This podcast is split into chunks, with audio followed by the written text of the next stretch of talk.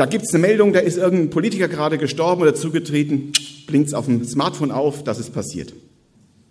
Man ist ganz schnell up to date, kriegt das Wichtigste mit, weiß dann, was los ist, gut informiert. Oder es gibt auch diese Wetter-Apps, die machen auch solche Push-Mitteilungen, wenn man sie eingeschaltet hat.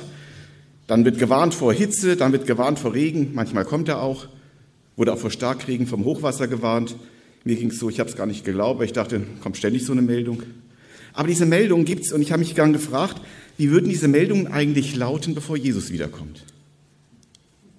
Was wird dann auf diesen Smartphones stehen? Ich glaube nicht, dass draufstehen würde, Jesus, ich komme gleich wieder. Aber wie würden diese Meldungen lauten? In der Offenbarung und auch im Buch Daniel, was gerade auch in der Bibelstunde ein Thema ist, werden ja viele markanten Ereignisse beschrieben. Und als Christen sieht man da oft die Horrormeldungen. Aber wie würden diese Meldungen tatsächlich lauten? Ich finde es eine spannende Frage und möchte ein bisschen mit euch heute Morgen darüber nachdenken. Die erste Meldung würde wahrscheinlich zumindest aus der Sicht der Betreiber dieser ganzen Medienplattformen so lauten, endlich Hoffnung für die Welt. Mit den Untertiteln, vielleicht, jetzt ist er da, der Impfstoff gegen jede Krankheit. Oder endlich eine Frau oder ein Mann, auf den man sich verlassen kann. Die ganze Welt hängt an ihren Lippen, liegt ihr zu Füßen. Oder die Endlösung ist gefunden. Endlich ziehen alle Religionen an einem Strang. Oder vielleicht wieder mal die neue Schlagzeile, jetzt ist wirklich die neue Weltfriedensordnung da? Ich glaube, so könnte es auf die Welt wirken, die die Bibel nicht kennt oder nicht ernst nimmt, wenn das passiert, was Jesus hier voraussagt, auch über das Ende der Welt. Da sagt Jesus, wenn dann jemand zu euch sagt, seht hier oder dort ist der Messias, also der Retter, der die Lösung hat, oder seht er es dort, so glaubt es nicht, denn mancher falsche Messias und mancher falsche Prophet wird auftreten und große Zeichen und Wunder vollbringen, wenn möglich sogar die Auserwählten irre zu führen. Denkt daran, ich habe es euch vorausgesagt. Für alle, die nicht wissen oder glauben wollen, was also danach kommt, passieren hier zunächst einmal richtig coole Dinge. Da werden neue Heilsbringer erscheinen. Und die werden große Zeichen und Wunder tun, so dass sich die Balken biegen, das wird schon gewaltig sein. Da wird auch die Post abgehen. Menschen werden Personen glauben, blind vertrauen, sagen, das ist es. Was der macht, besser geht's nicht. Und obwohl oder weil diese Menschen überhaupt nichts mit Gott zu tun haben und auch nichts mit Gott zu tun haben wollen, werden sie umjubelt. Die Bibel nennt das, wird ein Thema sein in zwei Wochen oder drei Wochen besser gesagt, die Antichristen. Anti verbinden wir manchmal so mit dem Gegenpol. Ne? Wenn ich dafür ist, ist Anti, ist dagegen. Aber von der Wortbedeutung her heißt Anti an die Stelle von. Ein Antichrist setzt sich an die Stelle von Christus. Und das dann zu unterscheiden, was kommt jetzt wirklich von Christus und was kommt nicht von ihm, sagt Jesus, das kann sogar die Frommen verunsichern. Und da warnt er davor, dass von den Frommen niemand diesen falschen Heilanden auf den Leib geht, äh, Leim geht. Sie werden dann tatsächlich solche Push-Mitteilungen glauben, die sagen, da müsst ihr hingehen, da ist Jesus aufgetaucht. Oder da ist der andere Messias aufgetaucht. Und wo immer es Heil gibt, in welcher Form, wo immer es irgendeine Rettung, irgendeine Wohltat zu erhaschen gibt, wird man hinlaufen, wird hingehen und dabei sein. Das wird cool sein. Für die, die einfach nur sagen, ich brauche jetzt das Wohlfühlen, ich brauche jetzt das Heil, die werden das richtig gut sich dabei führen. Und Jesus sagt, es wird auch Fromme gehen, geben, die diesen Personen nachlaufen und ernsthaft glauben, das sei der neue Heilsweg. Jesus sagt aber, wenn der Menschensohn wiederkommt, also wenn er wiederkommt, wird es sein, wie der Blitz im Osten aufzuckt und bis zum Westen hin leuchtet. Ich finde es ein herrliches Bild. Habt ihr schon mal einen dunklen Blitz gesehen? So einen richtig großen Blitz, den übersieht man nicht. Den sieht man einfach. Da brauche ich kein Hilfsmittel dazu, da brauche ich keine Push-Meldung, Achtung, Blitz, den sehe ich auch so. Das heißt, wenn Jesus wiederkommt, sagt er, das werdet ihr sehen. Da braucht ihr keine Hilfsmittel. Kein Smartphone, keine Nachricht, kein Internet, keine E-Mail. Wenn ich wiederkomme, wird das live und in echt sein und alle werden es sehen. Eine zweite Push-Mitteilung könnte lauten, neue Katastrophendimension erreicht, vielleicht in diesen Untertiteln, der Sonne geht das Licht aus Oder Planeten verlassen ihre Bahnen, Kometen stürzen auf die Erde. Das ist vielleicht die Schreckensmeldung, die gute Bibelleser schon längst erwartet hätten, denn auch das hat Jesus angekündigt. Wenn er sagt, unmittelbar nach jener Zeit der Not wird sich die Sonne verfinstern, der Mond nicht mehr scheinen, die Sterne werden vom Himmel fallen und die Kräfte des Himmels werden aus dem Gleichgewicht geraten. Er wird seine Engel mit mächtigem Posaunenschall aussenden und sie werden seine Auserwählten aus allen Himmelsrichtungen zusammenbringen, von einem Ende des Himmels bis zum anderen. Ist uns vielleicht vertraut, zu lesen wir es in der Offenbarung, so lesen wir es im Buch Daniel. Die Welt versinkt im Chaos, dann kommt Jesus, entrückt seine Gemeinde und dann kommt das Gericht. Aber wird es jemals solche Push-Mitteilungen geben? Achtung, Jesus kommt zum Gericht? Ich kann mir schon vorstellen, dass Push-Mitteilungen geben wird. Jetzt ist alles schlimmer oder die Sonne geht aus, wird alles kälter, Eiszeit und so weiter. Aber es wird kaum eine Push-Meldung geben. Kann ich mir zumindest nicht vorstellen. Vielleicht ist es dann anders. Das möchte ich ja, dafür möchte ich die Hand nicht ins Feuer legen. Aber ich glaube nicht, dass so eine Push-Mitteilung kommen wird. Achtung, Leute, kehrt um, Gott kommt wieder. So schön und praktisch die digitale Welt auch sein kann, Gott hat viel mehr Möglichkeiten, uns etwas mitzuteilen, als auf so kleinen Geräten, die uns ja von irgendwas anderem wieder abhängig machen.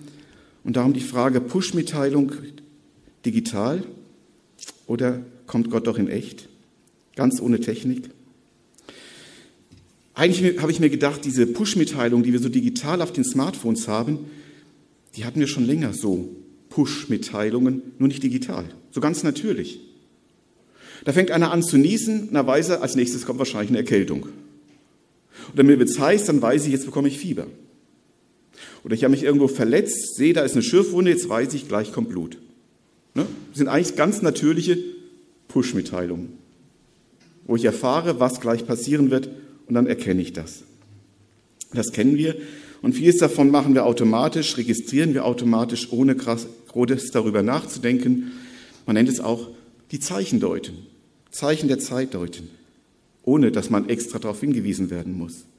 Und wenn Jesus zum Ende der Welt erzählt, dann sagt er uns damit, wir sollen auf seine Push-Mitteilungen oder sagen wir es besser so, auf seine Zeichen der Zeit achten. Und hat Jesus ein ganz praktischen Beispiel genommen, nimmt den Feigenbaum, sagt, wenn der Feigenbaum Frucht bringt, wisst ihr, jetzt kommt die Ernte. Logisch, ne? Wer hier durch Trier oder durch die Moseltal gelaufen hat, wahrscheinlich gesagt, wenn ihr seht, die Weinreben sind da, wisst ihr, jetzt kommt die Weinlese. Ist ganz logisch. So simpel und einfach ist das. Ich habe euch was mitgebracht. Ganz so einfach ist es manchmal nicht. Ich habe ja was ausprobiert. Ich bin kein Gärtner, ich habe keine Ahnung. War eine Pflanze, die nicht mehr so schön war, habe ich die Blätter abgeschnitten, ins Wasser gestellt. Das ist ja schon ein paar Monate her. Die habe ich gefragt, kommt was oder kommt nichts? Und dann weiß ich, manchmal habe ich geguckt und da war nichts zu sehen. Gar nichts. Und dann dachte ich, hm, naja, ist noch grün, lässt noch mal drin stehen. Einige Wochen später wusste ich nicht, es ist eine Phase da unten, ist was anderes, ich wollte schon wegschmeißen. Da meint meine Frau, lass doch noch mal stehen, warte noch mal. Und ich weiß nicht, ob ihr es erkennen könnt. Also eins hat richtig kräftig Wurzeln gezogen. Und jetzt weiß ich, ich sehe die Wurzel, jetzt weiß ich, jetzt kann ich es in die Erde pflanzen. Ich weiß, es gibt auch Pflanzen, die man einfach in die Erde stecken, trotzdem Pflanzen, aber das ist für mich so ein Bild, was zu erkennen, die Zeichen der Zeit ganz selbstverständlich, ganz natürlich zu deuten brauche ich kein Hilfsmittel dafür. Und Jesus sagt, wenn ich wiederkomme, wird das auch so ganz selbstverständlich für euch sichtbar sein. Ihr braucht kein Hilfsmittel dafür. Ihr werdet es merken, ihr werdet es sehen. Und damit fordert uns Jesus zwar heraus, auf die Zeichen der Zeit zu achten und sie logisch und richtig zu deuten. Und gerade dieses Bild vom Feigenbaum oder so einer Pflanze macht ja deutlich, es ist eigentlich gar nicht schwierig, da müssen wir keine Angst davor haben. Schwieriger finde ich, ist, den richtigen Zeitpunkt vorherzusagen. Wie gesagt, bei der Pflanze wusste ich es nicht und ich hätte sie vielleicht schon längst weggeschmissen, weil ich gesagt habe, das dauert zu lange, das wird nicht mehr. Oder vielleicht hätte ich was anderes schon mal eingepflanzt, wo ich gedacht habe, das ist eine Wurzel, aber war gar keine Wurzel. Wenn ich aber jetzt das sehe, weiß ich, jetzt ist eine Wurzel da. Jetzt erkenne ich es ganz eindeutig. Warten, bis es soweit ist, ist vielleicht manchmal das größere Problem und die Geduld und nicht so richtig zu wissen, was kommt wann. Und ich glaube, das ist auch das Problem, wenn wir die Zukunftstexte der Bibel lesen, also Daniel, Hesekiel, Offenbarung oder auch bei der Endzeitrede Jesu. Wir sollen wissen, was passiert. Das sagt Gott uns da ganz deutlich voraus. Wir sollen wissen, dass das alles passieren wird. Und am Anfang bin ich mir sicher, wenn so eine neue Etappe kommt, werden wir uns nie sicher sein, ist es das jetzt oder ist es das nicht. Wie wenn so eine Wurzel anfängt zu treiben. Ist es jetzt oder ist es nicht? Kommt jetzt was oder kommt nichts? Wenn der Punkt erreicht ist, wo ich es erkenne, jetzt ist es soweit, weiß ich es. Und so wird es auch sein, wenn Jesus wiederkommt, wenn die Zeichen der Zeit, die Jesus genannt hat, sich erfüllen werden. Wir werden es merken. Manchmal werden wir uns irren, wenn wir denken, wir sind schon weiter. Manchmal werden wir staunen, wie weit wir schon sind. Aber es hilft letztlich nur geduldig warten, ob das, was ich sehe, auch das ist, was ich meine, dass ich sehe. Verstanden? Wir müssen darauf warten, ob das, was ich denke, dass es ist, wirklich das ist, ob es sich bestätigt oder nicht. Und Jesus sagt uns, worauf wir achten sollen. Das heißt, einfach zu ignorieren wäre falsch, dann hätte er es uns nicht sagen müssen. Aber warten ist dieses Stichwort. Und wie schwierig das mit der Deutung des richtigen Zeitpunkts sein kann, wird nun an einer weiteren Push-Mitteilung deutlich, die Jesus hier nennt. Wenn er sagt, wenn ich wiederkomme, wird es sein wie zu Zeiten Noahs. Wie war es denn damals bei der Zeit Noahs? Ich lese den Text mal, wo Jesus sagt. Doch wann jener Tag und jene Stunde sein werden, weiß niemand, auch nicht die Engel im Himmel, nicht einmal der Vater, nicht einmal der Sohn weiß es, nur der Vater. Bei der Wiederkunft des Menschensohnes wird es sein wie in den Tagen Noahs. Damals vor der großen Flut aßen und tranken die Menschen, sie heirateten und wurden verheiratet bis zu dem Tag, an dem Noah in die Arche ging. Sie merkten nichts, bis die Flut hereinbrach und sie alle hinwegraffte.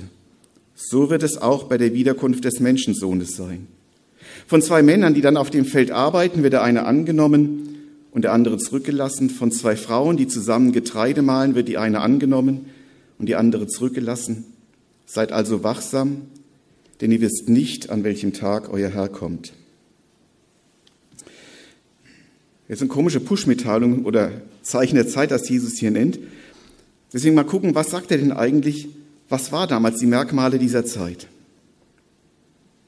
Das eine war, die Menschen lebten fröhlich vor sich hin. Mit anderen Worten, das Leben läuft, überhaupt nichts von Katastrophenstimmung zu hören, also kein Corona oder irgendwas in dieser Richtung. Man lässt es sich rundum gut gehen. Man hat von allem genug zu essen und zu trinken. Sex, heiraten ist das Thema. Alles läuft, wie man Lust hat. Wenn ich das jetzt so mir vorstelle, könnte ich mir sagen, okay, so wenn Corona mal vorbei ist, könnten wir da auch wieder sein.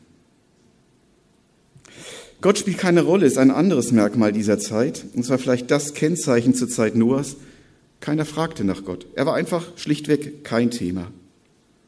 Es gab eine ganz geringe Minderheit, nämlich Noah, weil seine Kinder das auch so sahen, wissen wir nicht mal. Der fragte nach Gott, für den war Gott wichtig. Absolute Minderheit. Gott war sonst kein Thema. Jesus sagt, auch die Liebe wird erkalten in dieser Zeit und die zu Jesus gehören, werden immer weniger gehört werden. All das hat Jesus ja vorausgesagt. Auch das erkenne ich in manchen Zeichen der Zeit heute wieder. Die, die noch Bibel lesen, werden immer weniger. Und die, die noch glauben, was da drin stehen, werden noch weniger. Und wo spielt Gott heute ein Thema? Diesen ganzen Katastrophen, ne, Angstmeldungen, die Krankheitsmeldungen, Klimameldungen. Habt ihr Nachrichten irgendwas von Gott mal gelesen? Ist kein Thema. Und es gibt leider auch immer mehr Kirchen und Gemeinden, wo das auch nicht mehr so ein großes Thema ist. Auch das wie zur Zeit Noahs, oder? Und ohne Noah, der dritte Gedanke dazu, hätte niemand überlebt. Das ist die große Hoffnung. Und was war der Unterschied zu Noah? Noah tat, was der Herr ihm geboten hatte. Er gehorchte. Wer gehorcht, erlebt. Und genau das macht den Unterschied, der Unterschied zu allen anderen. Nur, das war für Noah jetzt nicht besonders ein angenehmes Leben, was er damit hatte. Die etwas älteren Semester kennen vielleicht Arne und Andreas, die haben das einmal sehr humorvoll mit einem Lied vertont. Da heißt so ungefähr, Trockenschwimmer Noah baut auf Gott. Alle hatten ihren Spott, Trockenschwimmer Noah baut auf Gott. Warum? Er baut mitten in der Wüste, so wird es da beschrieben, ein Schiff. Ist ja auch Irrsinn. Ein Schiff zu bauen, vielleicht oben Hermeskeil, wo da unten die Mosel ist, wird doch kein Mensch machen. Noah tat, was Gott ihm gesagt hatte. Allen zum Trotz, allem zum Spott war die Lachnummer. Seine Familie wurde mit Sicherheit für verrückt erklärt. Der gehört in die Klapsmühle, der ist nicht mehr normal. Oder der macht uns nur ein schlechtes Gewissen. den müssen wir ausgrenzen, mit dem haben wir nichts mehr zu tun. Und hätte Noah das alles nicht in Kauf genommen, die Menschheit wäre ausgestorben, kein Mensch wäre gerettet worden und auch die Tiere, die er mit gerettet hatte, wären verloren gewesen. Auch dieses Zeichen des Noah kommt mir irgendwie bekannt vor. Ich glaube, dass auch heute wir als Kinder Gottes denselben Auftrag wie Noah haben, Gottes Rettungsangebot umzusetzen, bis Jesus wiederkommt. Gemeinde soll sowas sein wie die Arche für eine Welt, die ohne Jesus endgültig verloren ist. Hier sollen Menschen Jesus finden. Das ist unsere Aufgabe. Und der stärkste Vergleichspunkt zu Noah ist vielleicht das zu spät. Denn als das Wasser kam, war die Arche von Gott selbst verschlossen. Wer in der Arche war, war gerettet. Wer nicht in der Arche war, war endgültig, unwiderruflich verloren. Wisst ihr, Jesus sagt zu seinen Kindern, also zu denen, die sich für ein Leben mit ihm entschieden haben, ihm mit Haut und Haaren zu dienen, die sich von ihm haben berufen lassen, wir sollen sowas wie die Arche für die Welt sein. Das Rettungsangebot, das uns dorthin gestellt hat, wo wir stehen, um dort für ihn unterwegs zu sein. Und jetzt sagt es auch mit diesem Bild von Noah, dass wir uns nicht irre machen lassen. Weil viele sagen, wer glaubt, ist verrückt. Weil man ausgrenzt, weil man nicht für voll genommen wird. Aber auch da gilt am Ende, was bei Noah galt, wenn wir das tun, was Gott uns beauftragt, wozu Gott uns beauftragt hat, den Platz ausfüllen, wird er das segnen, wird er uns und durch uns auch andere retten. Wir haben den Auftrag, Menschen aus der Verlorenheit zu fischen. Gerade wo wir diese Push-Mitteilungen ja kennen, die kommen werden. Den Auftrag, Menschen aus der Verlorenheit zu fischen, Menschenfischer zu sein. So viel zum Bild des Noah. Aber es bleibt trotzdem die Frage, wie passen eigentlich diese Mitteilungen jetzt zusammen? Auf der einen Seite die Katastrophenmeldungen, es wird immer schlimmer, immer übler. Und jetzt sagt Jesus, auch es wird sein wie zur Zeit Noahs. Man kann mit unterschiedlichen Denkmodellen da herangehen. Ich möchte aber versuchen, eine Antwort darauf zu geben, weil ich den Eindruck habe, dass Jesus uns hier ein paar Dinge verrät, die ihm wichtig sind. Und zwar verrät er uns zum einen, das muss uns immer wieder bewusst sein, nur das, was wir wissen sollen. Nicht alles, was wir wissen möchten. Gefällt mir nicht immer. Es gibt Zeiten, da hätte ich gern mehr Wissen. Aber es ist so. Er verrät uns das, was wir wissen sollen, aber nicht alles, was wir wissen wollen. Es gibt vieles, was Gottes Geheimnis ist und bleiben wird.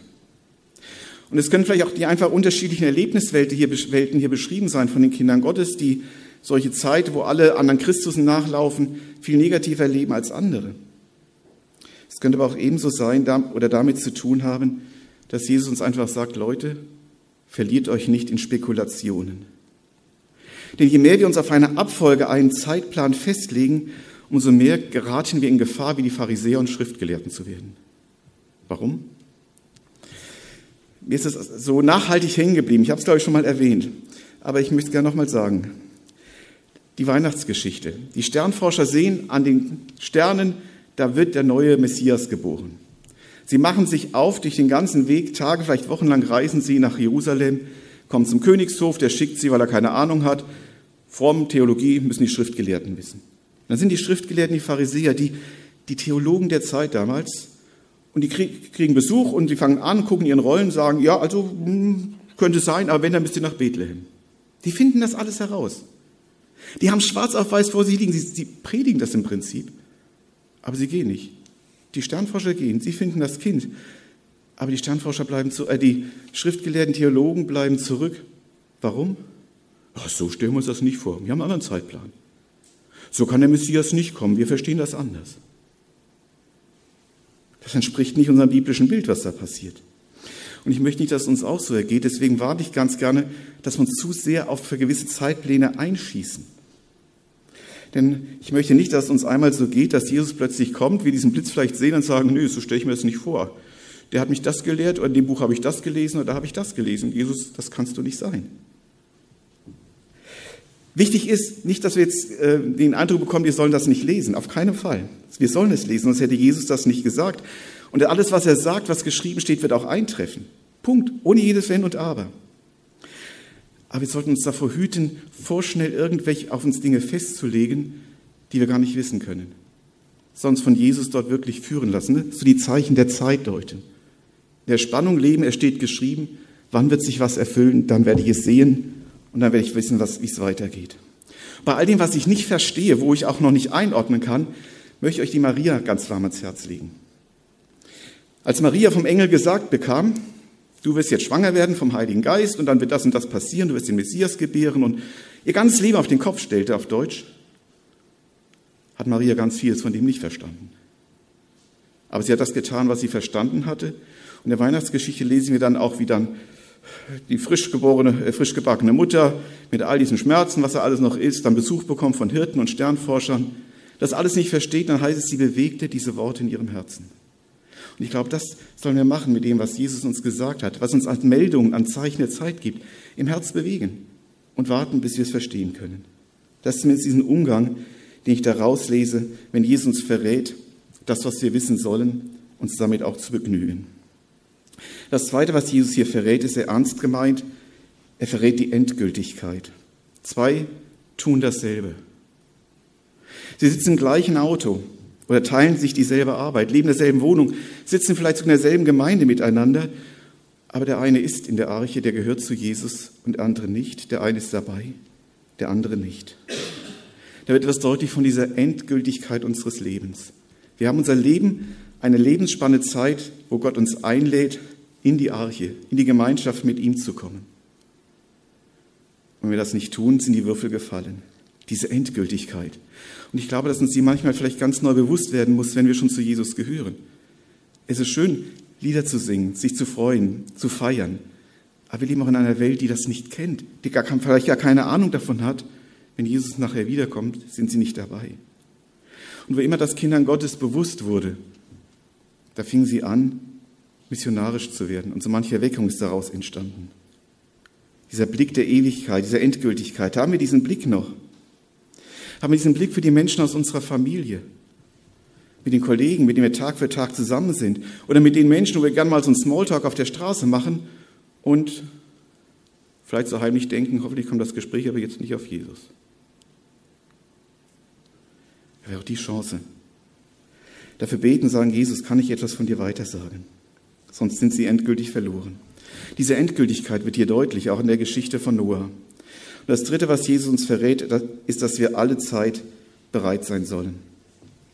Es gibt eben kein eindeutiges Erkennungszeichen für den jeweiligen Zeitpunkt.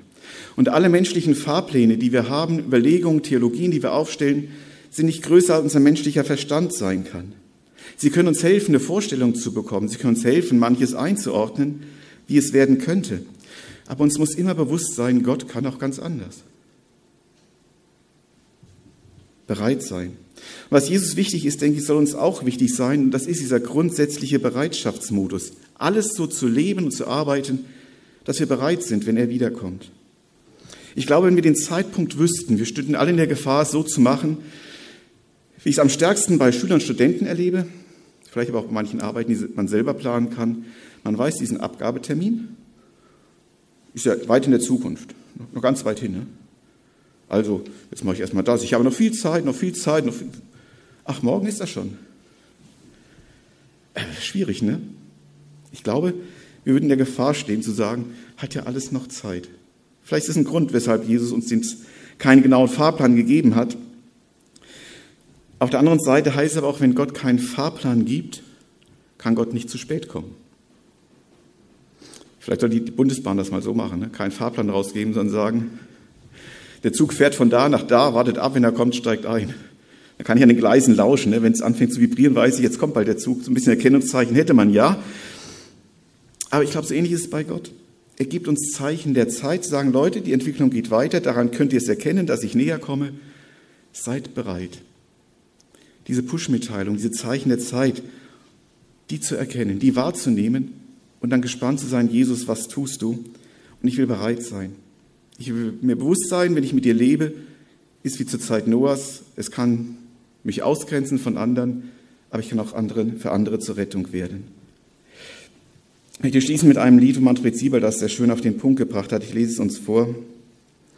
Keiner weiß wann, keiner weiß wie, doch alle werden dich sehen. Einer sagt jetzt, der andere nie, doch alle werden dich sehen. Du hast gesagt, du kommst zurück und alle werden dich sehen. Du allein weißt den Augenblick, doch alle werden dich sehen. Wird es Tag oder Nacht bei uns sein, kommst du in unser Spiel, unsere Arbeit hinein? Tänzer beim Tanz, Läufer beim Lauf, sie alle werden dich sehen. Schläfer im Schlaf und Käufer beim Kauf, sie alle werden dich sehen. Und dann zweifelt der Zweifler nicht mehr, denn dann weiß er, dein Grab war am dritten Tag leer. Beter auf Knien, Kranke im Leid, alle werden dich sehen. Freunde beim Fest und Feinde beim Streit, alle werden dich sehen. Und wir sehen, wenn der Schleier sich hebt, du hast immer schon bei uns auf Erden gelebt. Manche erschreckt, manche erfreut, alle werden dich sehen. Mach uns bereit für jene Zeit, wenn wir dich alle sehen. Wir brauchen keine Push-Mitteilungen aufs Handy. Wenn vielleicht solche Meldungen kommen, wie ich ja vorhin sagte, wissen wir, das sind Äußerungen, die die Menschen wahrnehmen, die Gott nicht kennen. Aber Gott gibt uns Zeichen der Zeit zu erkennen, wie weit es ist. Und er lasst uns dieser Bereitschaftsmodus leben, sagen, Jesus, hier stehe ich, hast mich hingestellt, in dieser Zeit, in diesem Platz, da will ich für dich leben. Und an mir sollen Menschen erkennen, dass es dich gibt und dass du Rettung für sie hast. Das wirst du unserer Bitte machen, mach uns bereit für jene Zeit. Ich möchte beten.